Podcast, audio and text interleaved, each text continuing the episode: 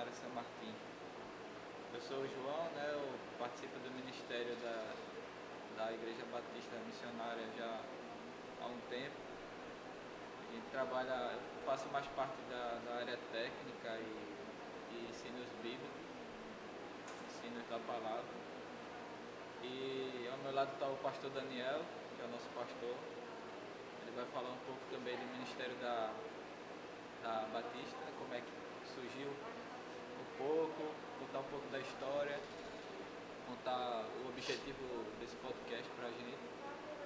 E depois eu vou falar com a André, que se propôs aqui a ser nossa cobaia aí nesse, nesse projeto, que em nome de Jesus vai glorificar. Antes, vamos orar, vamos pedir a Deus que, que seja iluminado, que esteja Ele aqui, não a gente, que essa obra seja feita por Ele que abençoe cada um de nós nesse projeto e que ele venha alcançar bastante vidas e, e esse é o nosso objetivo principal. Né?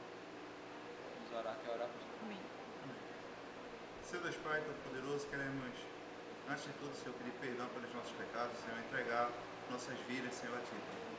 Em nome de Jesus, a gente vem te pedir, Senhor, graça, misericórdia e sabedoria nesse momento. E que esse trabalho que esteja sendo realizado aqui, que está sendo realizado aqui, Pai, ele venha alcançar os corações conforme a tua vontade, Senhor. Em nome de Jesus, isso aqui não é para ninguém, isso aqui é para o teu santo nome ser engrandecido e aonde quer que ele for alcançado, Pai, ele faça conforme a tua palavra e ele transforme conforme a tua palavra. Estamos aqui como servos teus, Senhor, e queremos, Pai, te pedir que esse projeto, Pai, esse trabalho ele dê certo e que a gente sempre, Pai, tenha a ousadia, Pai, de anunciar a tua palavra, que nunca nenhum tipo de fraqueza venha bater e que a gente sempre possa, Pai, anunciar o teu nome com alegria e singeleza de coração. Assim a gente agradece em nome do Pai, do Filho e do Espírito Santo. Amém. Amém. É, vamos é, falar primeiro do objetivo do podcast, né? Esse é o nosso primeiro podcast.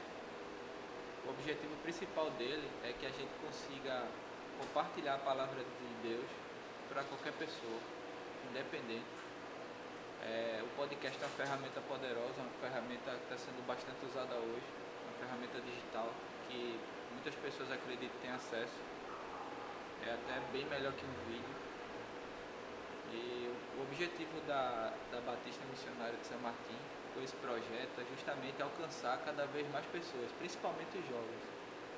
Mas qualquer pessoa que tem acesso à tecnologia, acesso a, a essa mídia. E Claro que sempre o principal convidado será o Espírito Santo, que vai estar sempre com a gente aqui nos ajudando, nos dando discernimento, como o pastor fez a oração. Mas a gente está honrado em ter a Andrea como nossa entrevistada de hoje, nossa parceira, nossa Hoje amiga. tem até plateia, né, João? Tem plateia, Tem a Rebeca, tem o pessoal Aline aqui que está e aqui Eduardo. também. Hoje a câmera vai virar para vocês. É, a André, ela está da Unijovem, né, está representando também a Unijovem, que claro, é um projeto da Igreja Batista também. É um projeto muito bom que trabalha com os jovens, tem bastante projetos também para a gente. Com certeza vão ter mais convidados da Unijovem aqui. É, a ideia é que esse podcast se repita por várias e várias vezes durante o mês. E eu queria que a Andrea falasse um pouco dela, nome, idade, estado civil. Ai, ai. Carteira de identidade. Calma, assim também não pode. Meu nome é Andrea, é, eu tenho 22 anos e sou estudante de Direito. Falta apenas um aninho só para finalizar a faculdade e há cinco anos eu faço parte aqui da igreja, da IBSM de São Martim e atualmente faço parte do Ministério de Louvor, mas há algum tempo já faço parte do Ministério da Unijovem. Top, né? Então, Andréa, é, eu acho que a gente vai começar sempre perguntando isso, porque quem está ouvindo vai querer ter essa experiência. Como é que foi esse encontro teu com Deus? Como é que foi, assim, como é que Deus chegou na tua vida? Dá um resumo pra gente, pra quem está ouvindo também entender e tentar se identificar, criar esse link, ó, foi parecido comigo. A princípio era católica, porque eu fui criada numa família onde minha mãe era católica e meu pai era evangélico. Mas a gente sempre correu mais pro lado evangélico, embora que com o passar do tempo a, a gente começou a fazer o crisma e aí foi encaminhando na igreja católica. Passei dois anos como católica praticante mesmo, participando de grupos, de, de missas e tudo mais, mas chegou um momento que algo começou a fazer falta. É como se algo não se encaixasse mais. Quando fui perguntar sobre um assunto polêmico na igreja católica, né, que era sobre adoração a santos, a imagem. E, tipo, eu fui super censurada. A pessoa brigou comigo, disse que eu não devia perguntar aquilo. Eu fiz, mas, tipo, tá na Bíblia. Então eu tenho o direito de perguntar. Não, porque você não tem. Tudo aí começou com essa curiosidade. Depois eu tive um, um pesadelo horrível, onde eu me via presa num lugar onde eu me via do lado de fora de uma caixa, era como se fosse uma caixa de vidro, onde eu me via do lado de fora fazendo coisas que eu jamais faria mas tipo aquela pessoa fazia e eu tava presa sem poder fazer nada. Era como se o círculo tivesse se fechando e chegasse um momento em que eu não tivesse mais a responsabilidade pelos meus atos, como se tivesse algo maior sobre mim agindo. Então foi naquele momento que eu procurei uma amiga minha, que ela era muito evangélica, e tipo a gente começou a conversar. Aí foi quando entrei em contato com Yasmin aqui da igreja também, ela me trouxe. Aí da primeira vez que eu vi, aí eu aceitei assim de cara e depois foi só Maravilha. encaminhamento Glória mesmo. Não lembro bem desse dia. Glória a Deus. Tá aí o pastor que não deixa ela mentir, né? É, é. Então, é, pastor, é, também é uma honra, né?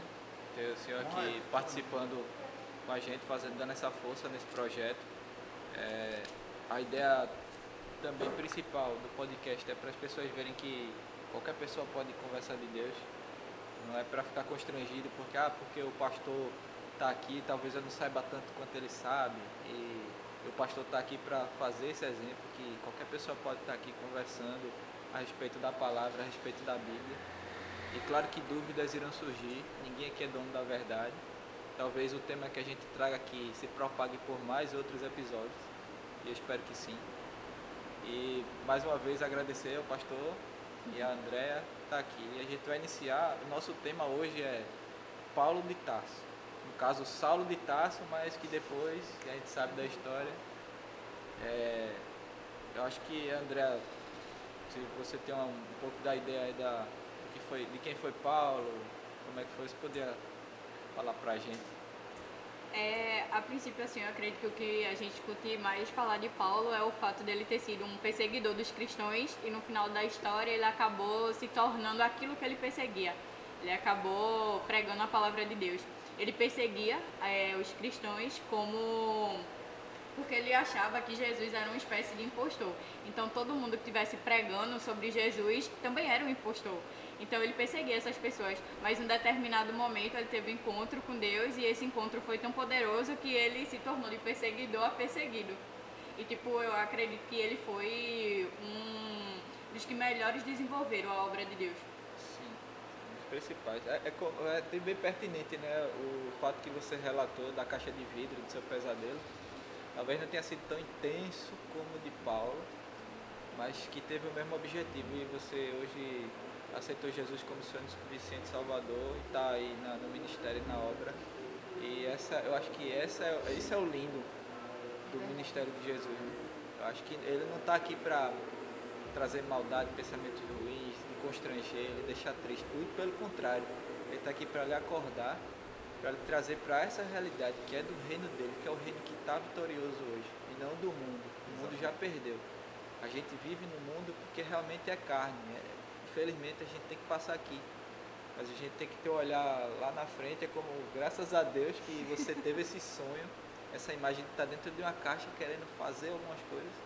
E a mesma coisa que Paulo, eu acredito que naquele, no- lá em Damasco, né, na estrada, deve ter tido esse, esse Eu acredito choque. que o que foi mais significativo assim de Paulo foi o fato de que não importa é com a história dele meio que quis mostrar assim que não importa quem você é, não importa aquilo que você fez, mas Deus é capaz de perdoar todos os seus pecados. Vê, Paulo matava pessoas, ele perseguia pessoas. E um pecado de morte é muito sério, você matar uma pessoa, só quem tem direito de tirar a vida é Deus. Então eu acredito que independente do que a pessoa seja, independente do que ela faça, Deus pode perdoar ela. E ela pode ser trazida para um, uma nova perspectiva, assim como eu fui.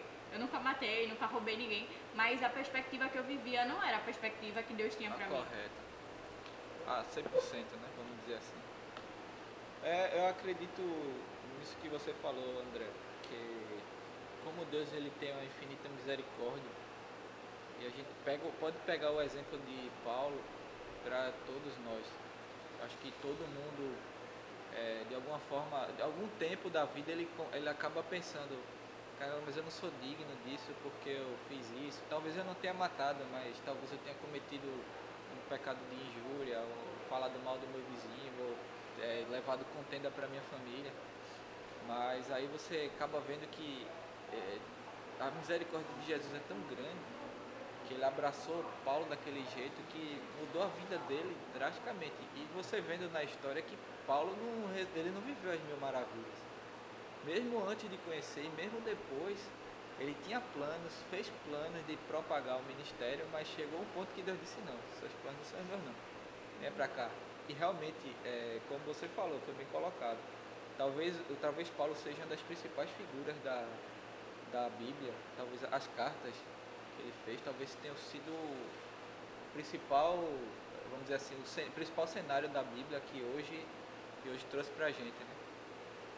Verdade, Paulo, ele, ele, ele vem para somar, né, que ele é o 14 apóstolo, né, depois que é, ele teve o chamado de Cristo, teve Judas, que foi substituído por Matias, depois o Paulo, né, Saulo, né, que se converteu a Paulo, ele foi o 14 e ele é o que completa a base teológica de qualquer né, doutrina. Né? Paulo, as cartas de Paulo vêm para completar todo o enredo né, da, da vinda de Jesus. né? Tanto é que quando Jesus faz o chamado a Paulo, é o chamado dele para os gentios. E aí é que ele vai dando as doutrinas e vai passando os ensinamentos para a igreja, e aí a igreja vai entrando num consenso.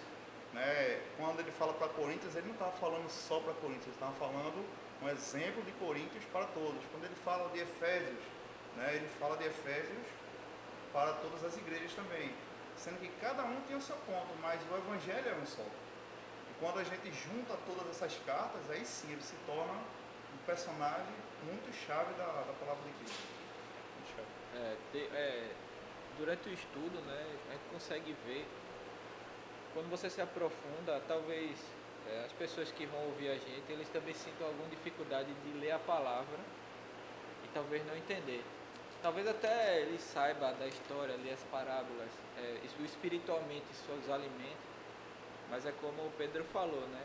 Antes crescer na graça e no conhecimento. Às vezes o conhecimento, se você limitar, talvez a, a sua cabeça fique meio confusa. Por exemplo, a gente começou um estudo sobre Saulo de Tarso. Até onde a gente sabe na Bíblia, ele era um jovem que andava lá no Sinédrio com os principais daquela época. Então, assim, ele andava muito bem acompanhado. Ele seguia pessoas muito bem apessoadas, pessoas estudiosas, pessoas altos seguidores da lei, das leis de Moisés. É, só que ele teve uma vida antes, assim como eu tive uma vida antes de conhecer Cristo, o pastor teve, você teve. E eu acho, eu acho é, interessante de você ler isso, de você pesquisar sobre isso, porque não fica só o Paulo de Tarso que escreveu as cartas. Quem era Paulo antes disso? Onde ele nasceu? Como ele viveu? Claro que isso é um estudo teológico muito puxado para, claro, isso não é, é, como é que eu dizer, não é trivial o cara chegar, sou novo convertido, vou lá, pô, vou pegar a história de, nossa, Saulo era uma criança feliz. Mas eu acho interessante você entender a essência da pessoa que ele era antes de conhecer Jesus e depois como ele se tornou. E, ou seja, o que ele teve, que agregou na vida dele. Ele era um cara estudioso, ele tinha um berço, ele tinha, é, como é que dizer, faculdades, ele tinha estudo, ou, e depois disso ele usou isso que ele tinha, ou seja, os dons que Deus trouxe para ele, eles já trabalharam do que ele tinha antes, porque às vezes o cara pode dizer assim, é, quando a gente aceita Jesus, a gente renasce, a gente se faz nova criatura. Mas vamos dizer que você é um médico. Você se formou, você atende pacientes em todo mundo, aí não conhecia Jesus. Aí você se converteu, você vai deixar de fazer aquilo? Não. Jesus vai usar de alguma forma aquilo que você passou a sua vida fazendo para é, apacentar vidas, para alcançar vidas, para ajudar as pessoas. Então, quando ele diz que a gente tem que nascer de novo, a gente tem que nascer de novo fora do que o mundo ofereceu. Do que a gente conheceu do mundo, da, dos escarnecedores, da prostituição, das drogas. Isso é muito difícil. Quando eu me converti, eu, a minha história de conversão, ela, ela foi bem, é, como é que eu vou dizer? Eu não tive uma mudança drástica. Eu tive um exemplo agora há pouco que realmente mexeu muito com a minha parte espiritual. Mas só que Jesus já vinha trabalhando, o Espírito Santo já vinha trabalhando. Já vinha trabalhando. Eu conheci o pastor a partir da Adriana, do Rai. E eu não era evangélico. Mas eu gostava, por, por curiosidade, eu gostava de ouvir. Então, como você que era católico, eu também era católico, minha família é católica. Mas eu tinha aquela curiosidade de saber o porquê é, das imagens, é, porquê das palavras, e não é, atacar, não dizer assim, ah, vocês estão fazendo errado. Mas era, era a curiosidade de saber por quê, como é que chegou nisso, sabe? Eu acredito que muita gente tem essa parte. Então a minha conversão ela foi devagarzinho, conhecendo aos poucos, aí vim pra cá, aceitei Jesus aqui na Batista. Então, conhecimento, o pastor jogava conhecimento, eu sempre naquela, eu quero saber mais. Isso aí tá. A gente passou outros dias conversando até de madrugada sobre Deus. Isso me cativou muito. É claro que a, a minha conversão é diferente da sua, foi diferente da do pastor. Para quem está ouvindo, que de repente você é um novo convertido e está com essa dúvida na cabeça, será que eu estou fazendo certo? Poxa, mas eu, eu era um cara que vivia na prostituição, nas drogas, mas eu aceitei Jesus, só que eu caí. Mas será que isso é problema? Será que Jesus vai me amar menos por isso? Então, a, a, um dos objetivos também do podcast é deixar isso bem claro. Que você é um escolhido de Jesus. Amém. Você que está ouvindo, você é um escolhido de Jesus. Pecadores nós somos. Nós somos o filho do pecado, os filhos do pecado. Mas Deus, na sua eterna misericórdia, nos trouxe para perto dele, escreveu nosso nome no livro da vida e sabe e entende o nosso coração. Então você tem que colocar na sua cabeça que, claro, a gente vai cair, vai dar uma vacilada, vai. Mas ao mesmo tempo que isso vai acontecer, Deus vai mostrar, vai mostrar a sua face e você vai ter que buscar Ele. Quando você buscar Ele, né, como você, você até falou no começo, é, será que se é, acho que falou assim, será que é, eu, se eu pecar, será que Deus vai me perdoar? Então, será que eu estou fazendo errado? Então, Deus ele sonda nossos corações. A gente entende, é, para quem está ouvindo que, que é estudioso, que já está um bom tempo de ministério, sabe que Deus ele é atemporal. Ele é o próprio tempo. Então imagina um ser que criou os céus e a terra e que escreveu a nossa história antes mesmo da gente nascer e sabe do passado, presente e futuro. Ele está nos três tempos. Ele é o tempo. Então imagina, tem alguma coisa impossível para ele? Não tem. Então a mensagem que a gente quer deixar de início para começar esse tema é que isso. Deus, ele é o Deus do impossível, ele criou os céus e a terra. Então imagina o que ele pode fazer na tua vida se você buscar ele. Se você fazer dele o seu único e suficiente salvador, fazer dele a prioridade na sua vida, de tudo, de tudo. Ah, eu tenho dinheiro, deixa para lá. Ele é o dono do ouro da prata. Ele é o principal, ele é o primeiro. É a primeira coisa que você tem que fazer quando abrir o olho, é agradecer porque ele te deu mais dia de vida. Então, para não me prolongar mais, a gente vai continuar falando de, de Paulo, é, onde ele nasceu, como ele viveu, como é que foi essa caminhada de Paulo. É claro que na Bíblia, se você for olhar direitinho, você não vai achar isso decisivamente. Então a ideia do podcast também é isso, é trazer um pouco desse conhecimento para quem está ouvindo a gente. Saulo de Tarso, antes de, dele ter o um encontro com Jesus, ele, ele nasceu na cidade de Tarso, que fica nos arredores da, da Cilícia. E a Cilícia e Tarso eram cidades comerciais, tinham rotas comerciais porque elas eram bem próximas do mar.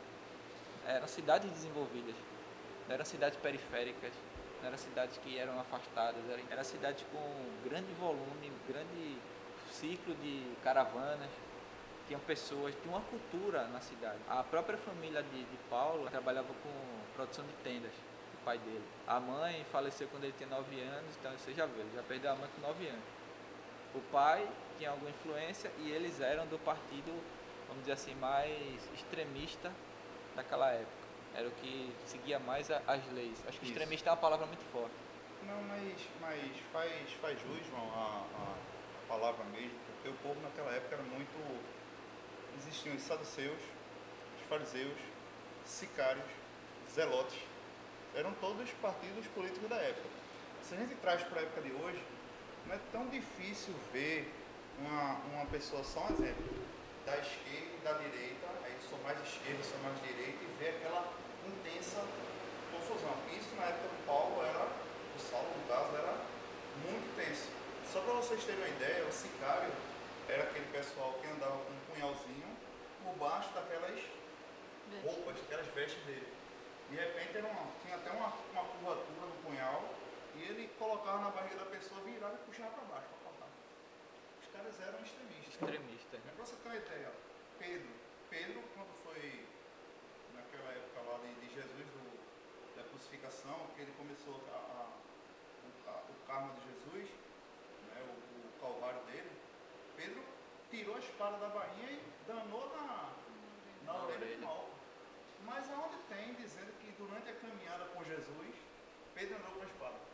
O Zelote, ele também era como sicário, sendo que de uma outra área de Jerusalém, né? E ele também andava com a espada debaixo da, das vestes. Então, assim, quando o João falou assim que ele fazia parte de um saldo, ele fazia parte de um partido mais fervorosos, existia isso também. Então, eles eram fervorosos e isso também está na minha mente, porque eu vou fazer uma pergunta depois. Né? Eu já estou pensando na Tá, pergunta vai, depois. já vai. Eu já aí, eu já tô Té? forrando a cama. Misericórdia. É pra fazer uma pergunta depois para Se vocês prepara aí. Então eles eram bastante obedientes às leis de Moisés. Então daí você tira, né? Imagina que eu obedeço às leis extremamente, sou fiel àquelas leis.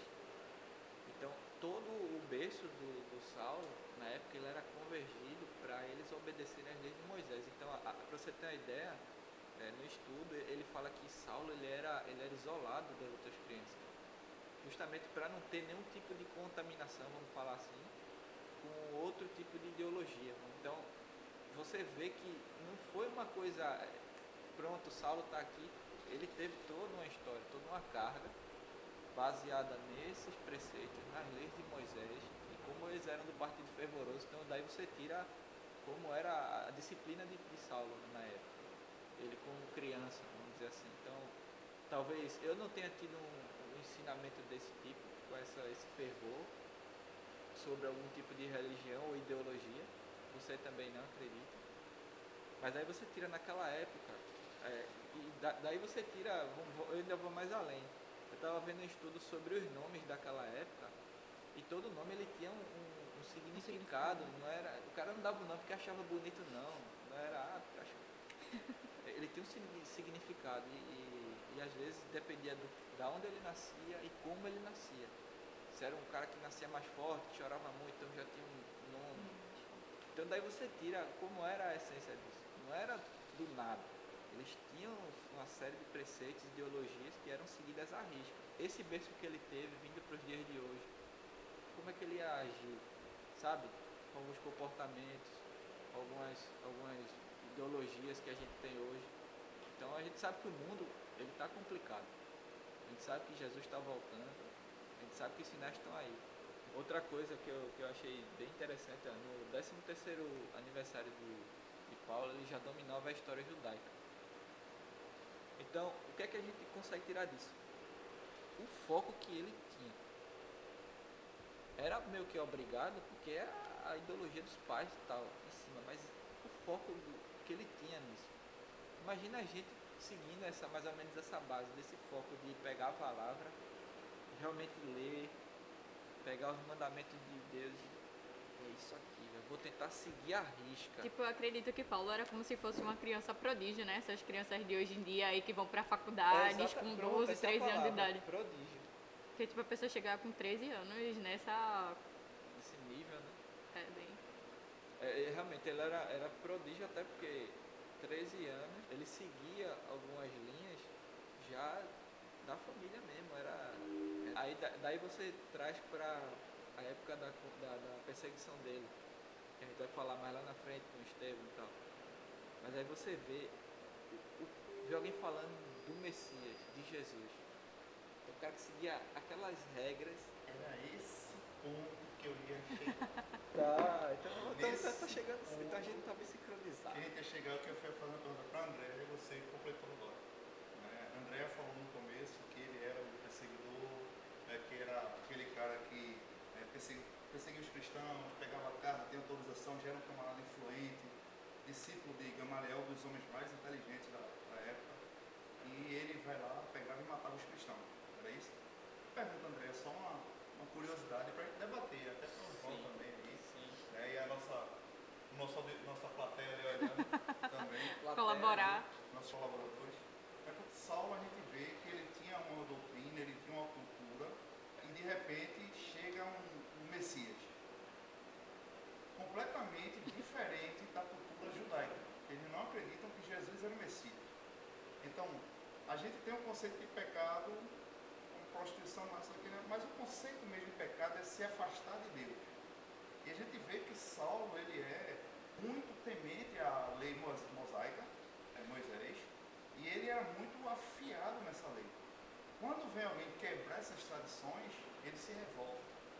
Eu pergunto, se alguém viesse hoje falar mal de Jesus para você, ou dizer que Jesus era o falso Messias e tinha um outro Messias, como é que você se comportaria? A gente acredita que é loucura, né? Porque pela história que a gente conhece, como, assim como Paulo, é como se fosse assim, vou usar é, uma, tipo uma parábola. Como se uma criança ela nascesse e fosse criada dentro de uma casa, só dentro daquela casa. Ela não conhece o mundo externo. Ela só escuta as pessoas falarem, ela nunca viu. Então, se você disser a ela que tem um lugar onde tem muita água e você não consegue ver onde é que essa água termina, ela não acredita. Por quê? Porque ela nunca viu. Então acredito que assim como Saulo nos dias de hoje, se alguém chegar dizendo pra gente que Jesus não existe, é como se a gente fosse essa criança criada dentro dessa, dessa casa fechada. A gente não acredita no que ele diz. A gente bate de frente mesmo porque ele está batendo de frente contra aquilo que é a verdade pra gente.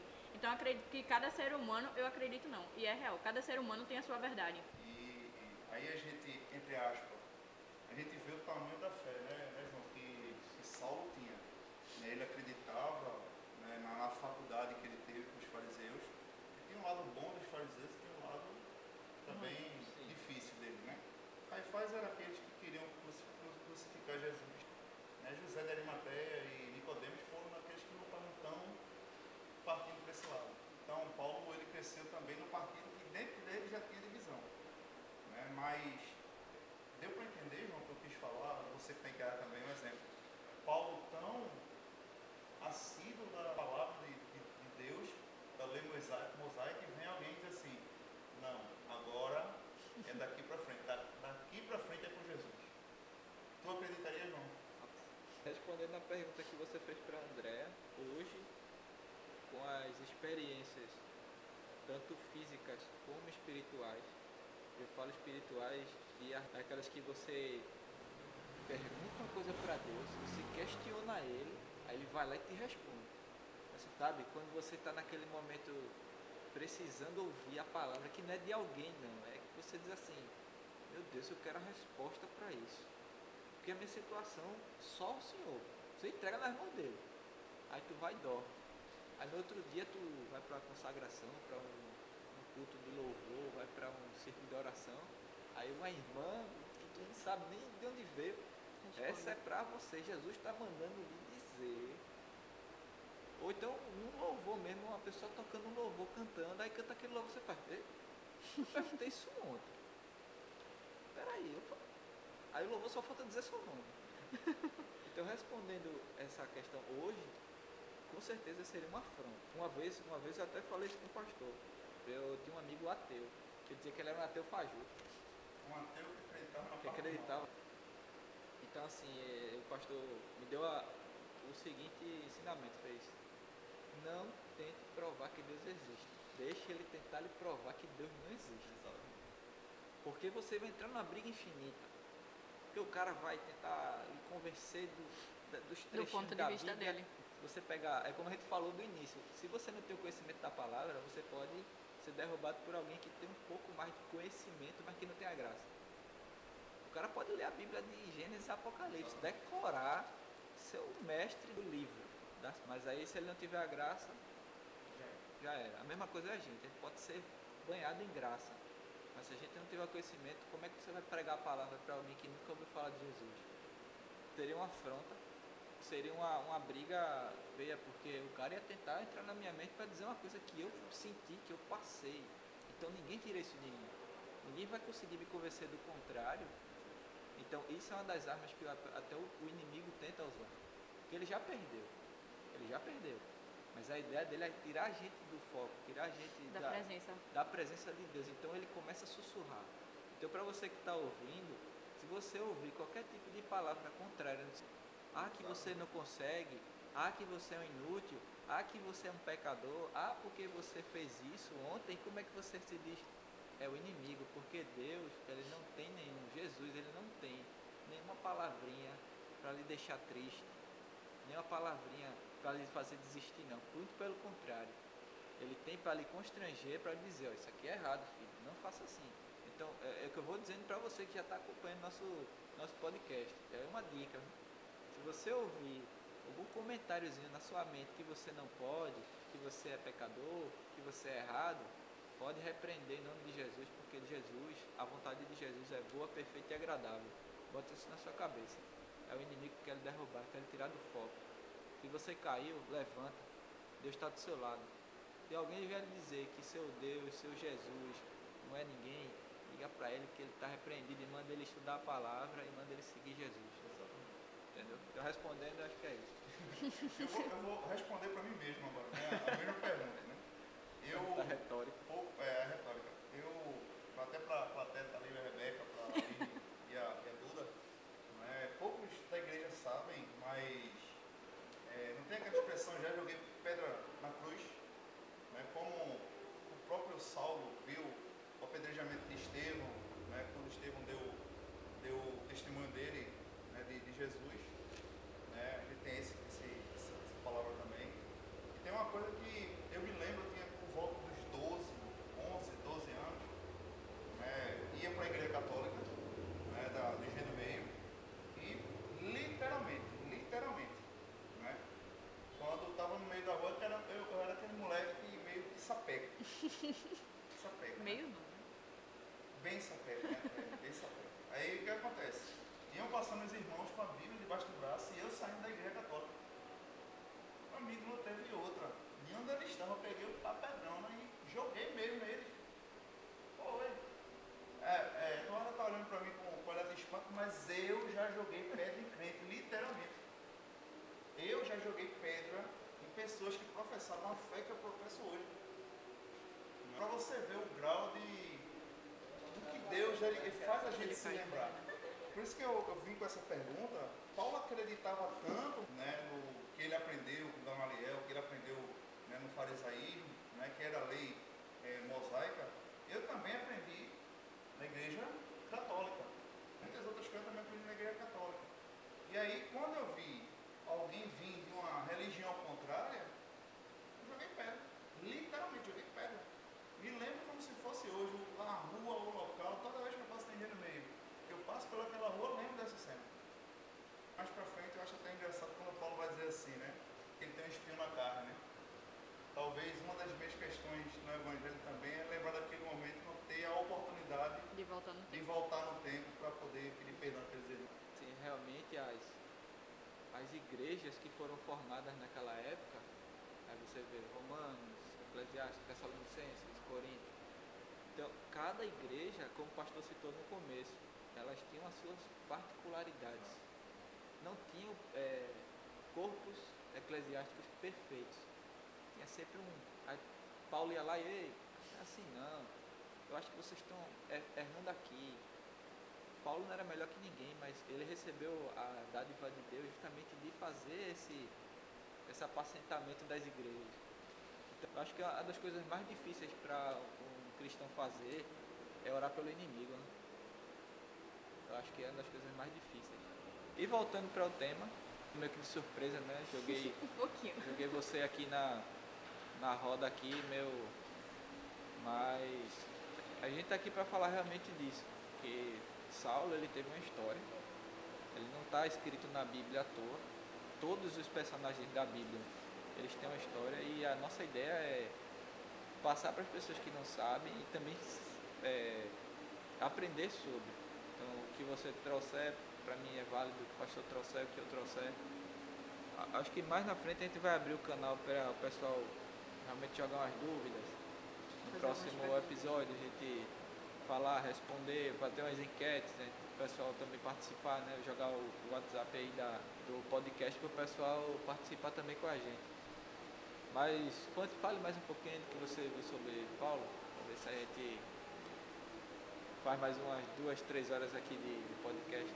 Assim, a, a parte que o pastor falou sobre o espinho na carne de Paulo, que eu trago isso muito para minha vida hoje, porque às vezes, pronto, foi dado muita, de certa forma, muita autoridade a Paulo. Ele podia curar pessoas, mas esse espinho na carne é como se fosse uma forma dele lembrar que tudo aquilo que ele fazia não vinha dele, mas vinha de Deus. Então acredito que muitas vezes a gente, seja, seja Paulo, realmente tenha esse espinho na carne que Deus disse a ele que somente a graça dele bastava. E é isso nas nossas vidas. Às vezes tem alguma coisa assim para nos mostrar que somos humanos, que quem nos dá aquele, aquela graça, aquele poder é Deus.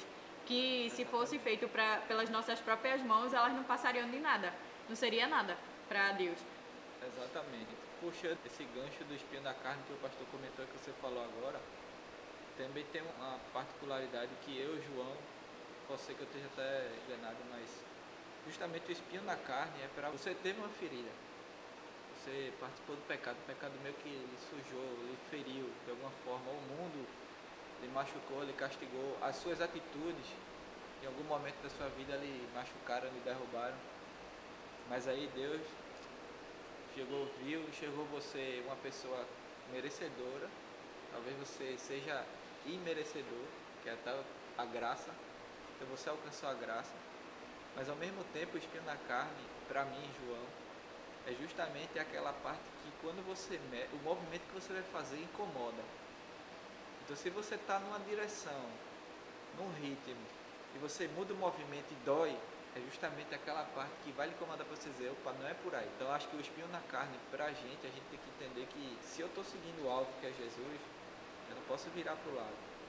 Há, há pouco tempo, agora há pouco, a gente escutou no Círculo da Oração falando de Pedro. E Pedro, ele teve a audácia de chegar para Jesus e disse, mestre, se for o Senhor, que eu ande sobre as águas e vá ao seu encontro. Vê só. Mas também foi o único, como a irmã Márcia falou. Ele foi o único que teve essa audácia. E, Deus, e Jesus disse, então vem. Só que ele foi olhando, olhando, só que eu acho que todo mundo aqui ia, ia passar por isso. Se tu alcançasse isso a graça, assim, não, quando eu tô, é quando virasse pro lado, não, velho, foca ele. Se Você pediu para ver ele. Você não pediu para ver o mar nem para andar pelas águas. Você, você pediu para andar sobre as águas para chegar nele. Pedro pediu para isso. Então quando ele olhou para o mar, ele opa, afundou. Já ia afundando. Então o espinho na carne é para a gente lembrar justamente disso. Se eu estou na minha posição aqui, ó, seguindo, confiante, louvando, adorando, sendo adorador, espírito de verdade, aí opa, o negócio do mundo. Talvez não vá doer naquela hora, mas se você se desviar uma hora, isso vai vir na dor. E vai vir forte. Eu acredito que, assim como o pastor também, sobre esse fato dele atirar a pedra nos irmãos, tudinho, isso ficou guardado na memória dele, assim como coisas do nosso passado ficam guardadas na nossa memória. E há lugares que Deus nos tirou que a gente não quer mais retornar. Independente da situação que a gente esteja, se a gente estiver fraco, se a gente estiver forte na fé, a gente não quer retornar àquela situação.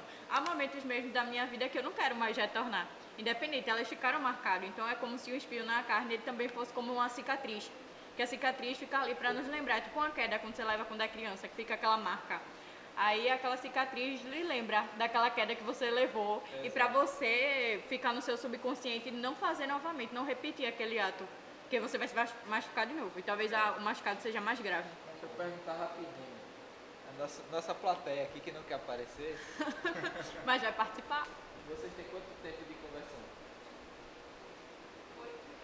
Oito meses? Oito meses. A gente tá aqui com a plateia, pessoal que não quer aparecer. A gente fez uma enquete rápida. Eles têm oito meses de conversão. E pra você que tá A no- saber, a Aline, A Aline. a Rebeca e a Eduarda. que Toda vez que a gente faz pergunta, ela. Eduardo. Ela Pronto. A gente fez uma enquete rápida aqui com, com o pessoal que está na plateia, que não quer aparecer, isso, isso fique bem claro. É, eles têm na média de oito meses de conversão. Para quem está ouvindo a gente agora, tempo de conversão não diz muita coisa não. Para você que acha que, ah, é porque eu me converti há cinco meses, isso vale para vocês. Eu me converti há cinco meses, mas eu ainda não tenho a fé que eu acho que seria. Eu escuto música do mundo, aí eu vou para uma festa que eu acho que não deveria. Mas só o fato de você estar com a cabeça pensando assim, mas eu não deveria estar aqui. Eu não deveria estar aqui. Está errado. Isso já é o Espírito Santo já, opa, dando aquela repreensão em você. Então você que está ouvindo a gente agora, que acha que, ah, porque eu tenho só cinco meses de conversão, quando eu tiver cinco anos eu vou estar top. Cara, eu conheço gente com 10 anos de ministério que saiu tá, do caminho do Senhor e está até hoje lutando. A gente está trabalhando na vida dele, em nome de Jesus ele vai voltar. Eu acredito também, João, que a gente não pode ser, como foi usada essa palavra também por você, extremista. A gente não pode entrar no evangelho e, tipo, querer arrancar tudo da gente de uma vez. Não, não. A gente vai fazendo, Deus vai transformando aos pouquinhos e vai chegar um momento que aquilo vai deixar de fazer falta na sua vida. Então, se você arranca tudo de uma vez, é como se qualquer hora aquilo pudesse voltar ainda mais forte sobre você, tivesse um poder ainda maior. Então, quando você vai tirando aos poucos, você começa a não sentir falta. Você Exato, começa a exato. perceber a graça de Deus na sua vida. Aí, só completando também o que a André está falando, a gente já entra no consenso de perguntas e respostas, né? Eu perguntei naquela questão de, de Paulo ser tão firme na- nas convicções dele, Saulo, aliás, quando era fariseu ainda, ele era tão fixo ao ponto de ir matar as pessoas. E às vezes, é, nós que somos protestantes, às vezes a gente cobra tanto de uma pessoa que ainda não está tão firme ainda, né? E que a gente sabe que a santificação ela é diária, ela vai crescendo e talvez a gente vire um saldo da vida. Não sei se vocês estão conseguindo, vocês Uhum. têm casa conseguindo captar. O que eu estou querendo dizer? Às vezes a gente se torna tão é, é, fervoroso daquela doutrina que a gente tem Metodista. né, muito metódico, metodista, aí de repente acontece o quê? Uma pessoa que está iniciando no Evangelho, em vez de a gente dar a mão como Jesus deu, a gente atira a pedra que nem Saulo atirou em Estevão. Exato. Né? E aí a gente vê que tem pessoas que estão naquele, naquele negócio da. o- se conver- converteu agora, mas está num, num momento de fé incrível. Tanto é que a palavra de Deus vai dizer o quê? Lembra-te do teu primeiro amor. É quando a gente se converte, é quando a gente conhece a Cristo, é quando a gente se desfaz da gente mesmo, que a gente se acha grande demais no Evangelho, e Deus vai dizer assim, volta. O próprio apóstolo Paulo diz assim, eu sou o maior de todos os evangelhos, dos- apóstolos. Depois ele vai dizer assim, eu sou igual a todos os apóstolos. Depois ele vai dizer assim, eu sou o menor de todos os apóstolos. Depois ele vai dizer assim, eu sou o pior dos vermes. Quer dizer, quanto mais ele se aprofundava no Evangelho, mais ele se diminuía. Hoje parece ao contrário, parece que quanto mais as pessoas se aprofundam no Evangelho, eu querem ser crescem. melhor do que as outras pessoas e onde isso não é para acontecer. É, nós somos iguais. Agora está cada um, cada um de nós estamos num nível espiritual diferente do outro. E aí a gente tem que entender, posso errar? Pô, todo mundo está passivo aí. E aí o, o crescimento espiritual da gente vai estar no que? Não, o pastor errou, o diácono errou, né? a nossa levita errou, a nossa turma agora errou. Daí a gente tem a comunhão de que errou, mas a gente está aqui para se ajudar um ao outro, ter a comunhão.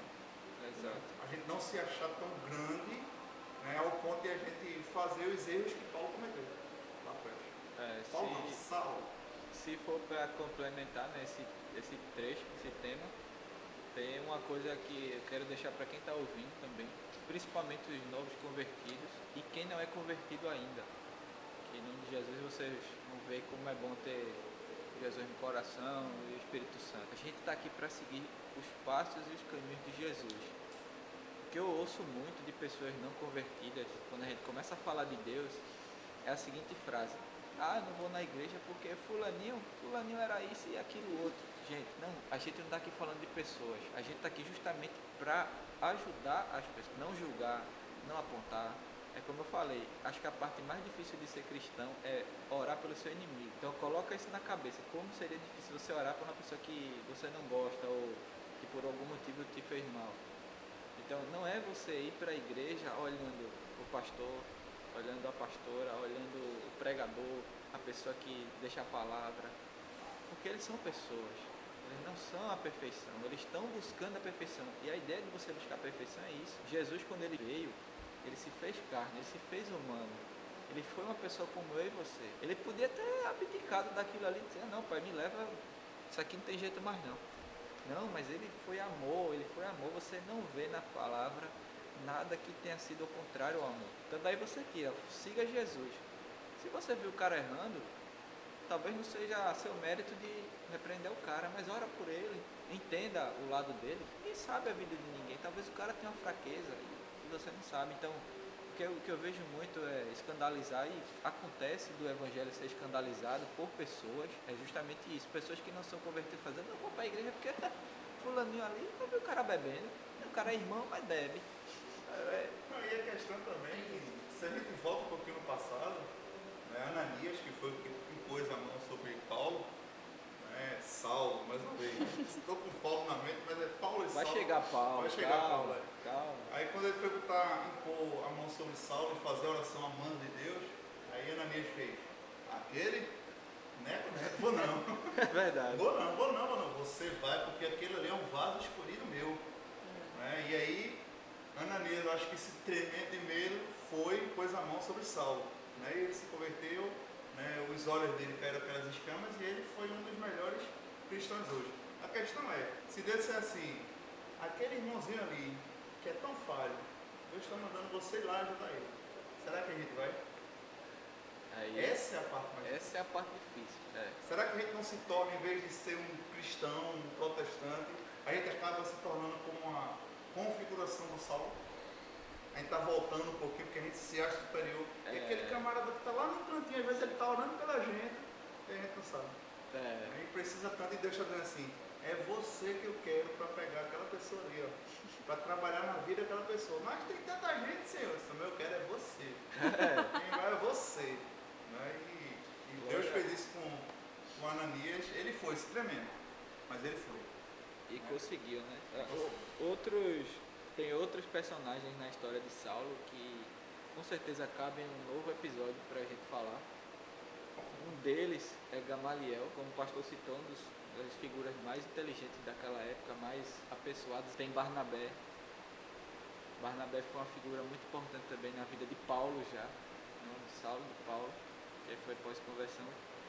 Esses são assuntos que, cara, o próprio medo de Ananias de orar sobre Saulo né? é uma boa parte para a gente abrir um pouquinho. Porque às vezes Deus manda a gente fazer certas coisas para alcançar alguém e a gente pa- parece que a gente se retruca, gente se remoe por dentro. Será que é para fazer A Será gente foge que nem A Jonas, não quer foge ir. Que nem Jonas, é. Então, olha, são vários personagens só da vida de Saulo e Paulo que a gente consegue falar em vários episódios, com certeza a gente vai falar. Barnabé ajudou bastante Paulo. E eu tenho uma, tenho uma curiosidade aqui. Paulo, quando se teve o encontro lá na estrada de Damasco, ele não foi de início pregando a palavra ainda não. Foram 14 anos de preparação. 14 anos se preparando lá. Taraná, taraná. Não foi, ah, eu vou fazer Do dia não. noite. Então, para você que está nos ouvindo, talvez você tenha um desejo grande no seu coração de fazer a obra, de achar seu dom. Eu Poderia colocar uma dentro nesse teu. Pode, Aí, sem, pode. sem já Pode, pode. Por exemplo, hoje a gente tem a Bíblia Sagrada hoje, né, ela é dividida em capítulos e versículos e tudo. E na época de Saulo, né, quando Jesus vem lá na estrada de Damasco, né, vem como uma luz incandescente ele cai e se transforma em Paulo, eles não tinham esse livro que a gente tem hoje. Toda a tradição era uma tradição oral. A primeira parte escrita, o primeiro evangelho escrito foi de São Marcos. E aí foi quando começou a se relatar né, o que se passou com a vida de Jesus, depois Mateus fez, São João fez, São Lucas fez também. O que, é que eu estou querendo dizer com isso? É, 14 anos, ele ouvindo as pessoas falar, ele vendo os milagres de Deus acontecer, ele vendo ou ouvindo as histórias do, Senhor Jesus. Não é? Então, assim, é por isso também que a gente também não pode chegar, como as meninas estão têm oito meses de, de evangelho, mas talvez elas tenham tido uma experiência bem maior do que a minha, maior do que a da, da Andréia. Né? Cada um tem a sua experiência. Mas a questão é que quando ele também passou um tempo se preparando, ele não tinha isso aqui. Ele foi ligado naquilo que ele ouvia como verdade. Então, de nada adianta ter um livro tão bem preparado, tão bem estruturado, com índice, com capa bonita, né, com a palavra toda escrita aqui, e a gente não se debruçar nele. A gente não vai fazer muita coisa. Né? Mas a partir desse momento que você está escutando esse podcast e que você vai se aprofundando na palavra, eu tenho certeza que esses 14 anos, entre aspas, né, vai se transformar em bem menos tempo para você se aprimorar né, e evangelizar da maneira que é necessário. Como o João falou aqui no começo, a intenção do podcast não é querer ser dono da verdade, nem ser melhor do que ninguém, nem pior, é anunciar o evangelho como ele deve ser anunciado. De uma maneira simples, de uma maneira né, que seja entendível para todo mundo né, e que tenha né, o Espírito Santo, que João falou também da graça. Sem a graça, a gente não pode fazer, né, É. até na palavra do Senhor. Então, consegue fazer mais uns 30 episódios aí só de Paulo. Dá pra Só fazer. de cada foram, foram mais de quase 15, cara. Top. Ô João, eu acredito que muitas vezes a gente lê, mas não entende aquilo que está lendo. É tipo como se a gente fosse. Eu já ouvi esse termo na, época- na minha época de escola que dizia assim, que a gente era analfabeto funcional. A gente lia, mas não entendia nada do que estava lendo. A gente só estava passando o olho na folha e visualizando lá as palavras que estavam em negrito naquela folha. Só que quando você se debruça sobre a palavra e você for parar para prestar atenção em cada menor detalhe que tiver, se você pega um louvor e você for sentar para escutar aquele louvor, depois você vai procurar a letra do louvor e você vai estudar cada pedacinho daquele, dá uma história imensa, que não caberia em um louvor de 3 minutos, um louvor de 4 minutos. Então acredito que a palavra seja isso. A Bíblia ela tem uma quantidade de folhas limitadas, mas tipo, se você se debruçar, você consegue ver coisas que a um primeiro, um primeiro olhar assim não tão atento você não vê. Então acredito que a gente precise desse olhar mais atento quando for se debruçar sobre a palavra. E digo mais, até o próprio Jesus, quando estava aqui, ele começava a falar e o pessoal não entendia ele. Deixa eu contar uma história para vocês. Aí vinha com a parábola. Aí o cara, é, realmente, porque é, é muito intenso para a mente da gente. A riqueza da palavra, a mensagem que o podcast Redenção, junto com a Batista Missionária, você fizer isso, com certeza esse podcast vai continuar. O próximo episódio a gente pode ir dando, dando um entendimento. A gente nem chegou em Paulo ainda praticamente. A gente está falando de Saulo ainda, a gente nem chegou em Damasco. Então vai ter a, a conversão realmente encontro dele com Deus. Então, próximo episódio a gente pode trazer já essa parte. Com certeza vai, vai ser muito rico. A gente falou bastante aqui. E a ideia é justamente para você que está ouvindo a gente é ser edificado e, e com certeza esse, esse assunto vai dar. vai ter muito pano para manga aí para conversar.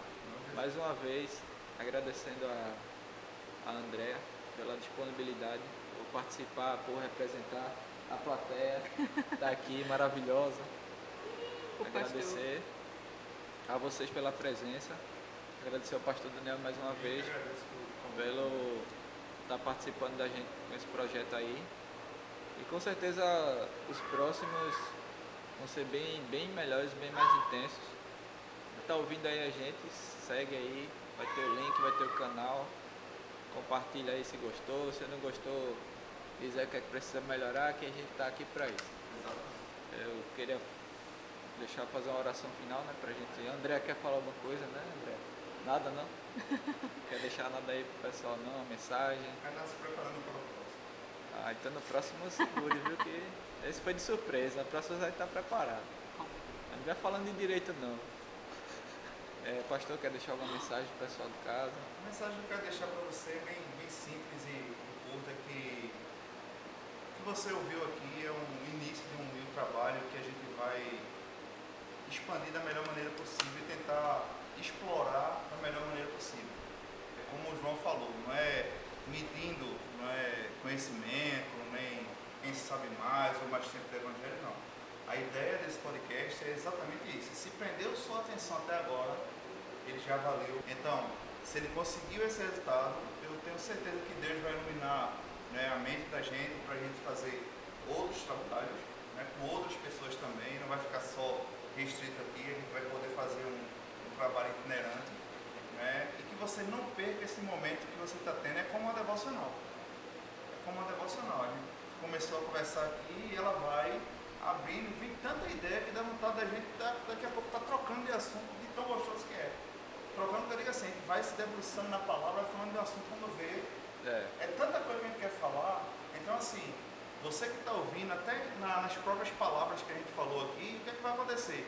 Vai vir algo na sua mente, Deus vai te revelar alguma coisa, Deus vai falar algo ao seu coração, eu tenho certeza absoluta né, que algo né, que a gente está fazendo tudo para o Senhor, e quando a gente faz para Ele, eu tenho certeza que Ele recebe como aroma suave e derrama a graça dele sobre quem está ouvindo também. E aí algo que talvez até você esteja orando por um bom tempo, seja a resposta do Senhor. Exato. É algo que foi conversado aqui, rapaz, eu estava passando por essa situação, eu já fui um perseguidor, eu já fiz isso de errado. Deus está falando com você. Então, é num podcast, é num trabalho como esse, um trabalho que está sendo né, idealizado né, com o João agora, né, que a gente vai conseguir, né, é, aos poucos, explorar tanta coisa que essa palavra maravilhosa fala para a gente. Esse é a gente. É isso aí, graças a Deus.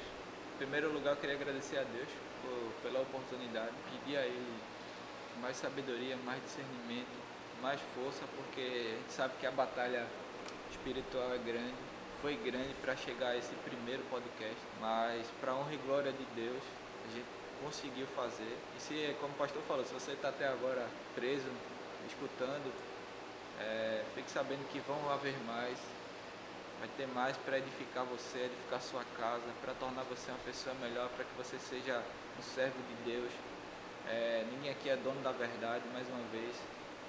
Não tem pessoas melhores de grau em nada. A gente está aqui para falar de Deus e o soberano é Ele. O convidado especial é Ele, o Espírito Santo. É, eu vou aproveitar para fazer a oração final, para a gente encerrar. Infelizmente, a gente podia ficar falando aqui mais umas três horas, mas é o pessoal fazer a oração, né? Senhor e soberano Deus, gostaria, Senhor, de te agradecer, Jesus, por essa oportunidade, Senhor, de estar aqui, Senhor, pregando tua palavra, Senhor, falando a tua palavra para quem quer que queira ouvir, Senhor. Que alcance, Senhor, os ouvidos de quem está precisando, Senhor. Que seja usado nessa palavra, Senhor, o teu poder, Senhor, para que alcance o coração e que seja, Senhor, teu nome resposta, Senhor, para as orações dessa pessoa e que nosso trabalho, Senhor, seja para a tua honra e glória, não é para a minha honra, não é para a honra do pastor, não é para André, é para teu nome, Senhor, ser glorificado, Senhor, para todo sempre. E que nós te pedimos, Senhor, que abençoe a cada um dos que estão ouvindo, Senhor, que dê discernimento, dê a força, Senhor, e a salvação para aqueles que estão buscando a Ti, Senhor. É o que eu te peço e desde já te agradeço. Amém. Amém. Valeu, pessoal.